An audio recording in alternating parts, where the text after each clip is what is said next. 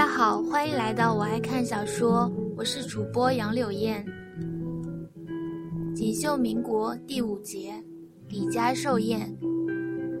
来到渝州一连六七日，都是李副官陪同，私下里走走看看，今日听戏，明日看电影。后来又说来新的歌剧，渝州城里各色馆子吃了一遍，各种建筑看了一遍，各式旗袍买了一遍，慕容画楼乐在其中。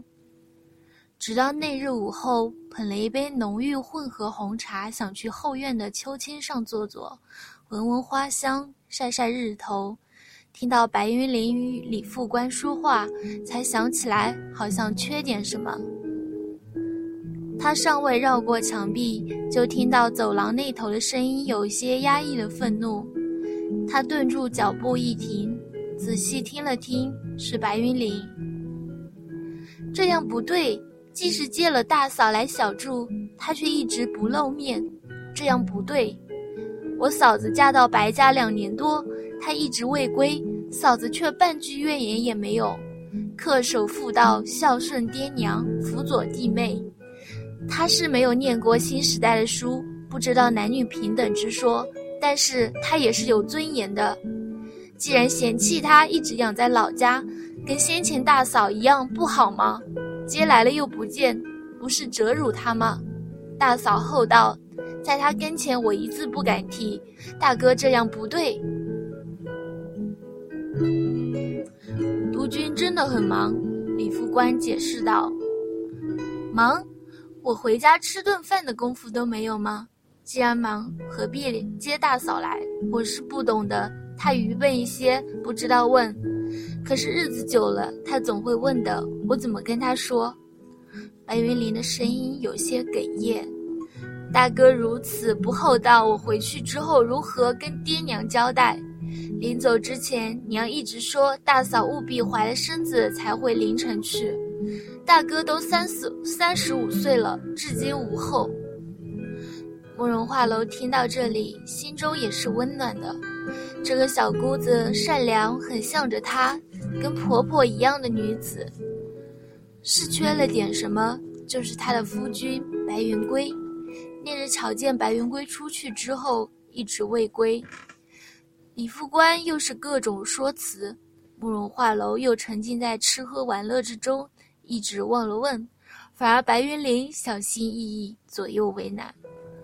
白云林跟婆婆很像，从来不挑拨夫妻之情，心中不满也不在慕容画楼面前说白云归一字不好。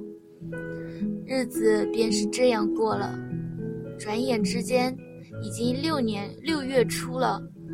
慕容画楼来到禹州也整整半个月，白云归还是未归。但是街上的气氛有些不对劲，似乎警备很严。李副官依旧在打马虎眼糊弄他们，不想白云林为难。慕容画楼只是有一天偶尔问了一句：“为何督军不回来？”然后便没有再问了。慕容画楼不会幼稚到以为白云归接他来是为了折辱他，自然是有原因的。具体因为什么，他心中有一点淡淡的轮廓，却很多的细节联系不起来。时局可以肯定的是，渝州督军之位是似乎受到了很大的压力。不管在他是属于哪颗棋子，却可以肯定是跟时局有关的。兵来将敌，水来土掩，慕容化楼心中这般打算。日子也过得很悠闲，他依旧是那个什么都惊奇不已的乡下土著夫人，白云林依旧是他的向导。到底还是发生了一件事，让他悠闲的日子有些波澜。李府太老夫人的七十大寿是六月初五，李副官告诉慕容画楼，他定是要出席的。我一个人去吗？慕容画楼顿了一瞬，还是问了。李副官带着淡淡的笑意：“夫人一个人去，属下陪同。”说这话，便是白云林也不让带了。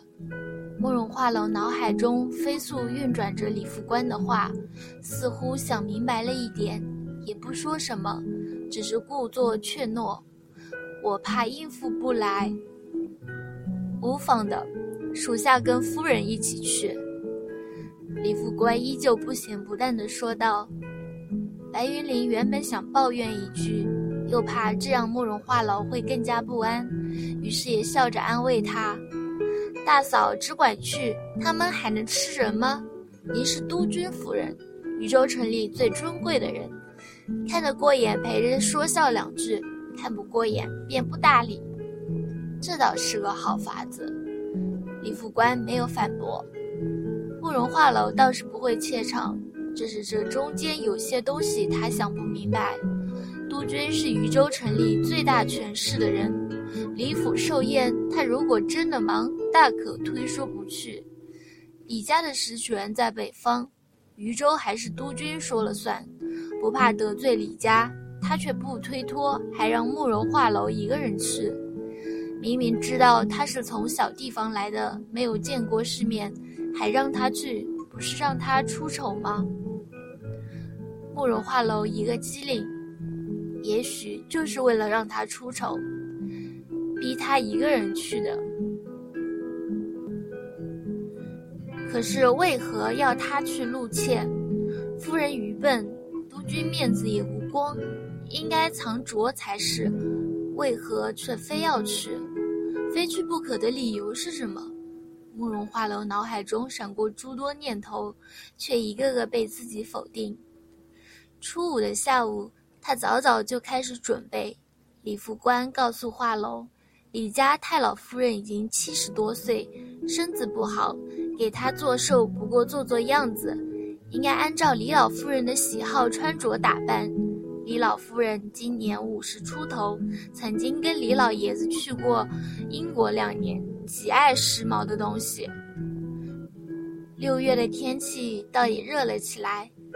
满柜子的衣衫，慕容画楼左挑右选，还是选中了一件大红色，并并蒂荷花纹如意金高领短袖高开叉的旗袍，然后又换了一双白色皮鞋，既喜气又不张扬。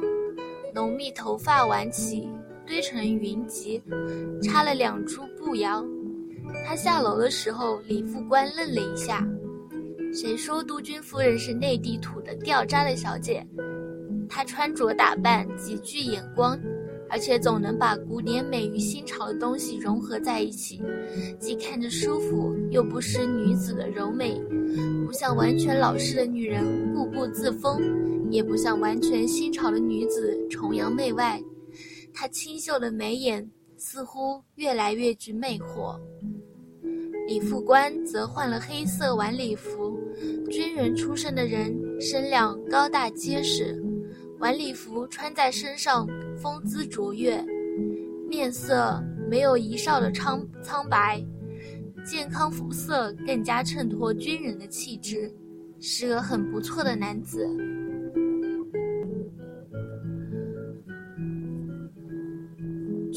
上。李副官便跟慕容画楼交代到了李家之后的事宜。若是有人问起督军为何不来，夫人就说去了东边，别的什么都别说。李老夫人喜欢新潮的东西，如果有什么不懂的，夫人就不要说话，多说多错。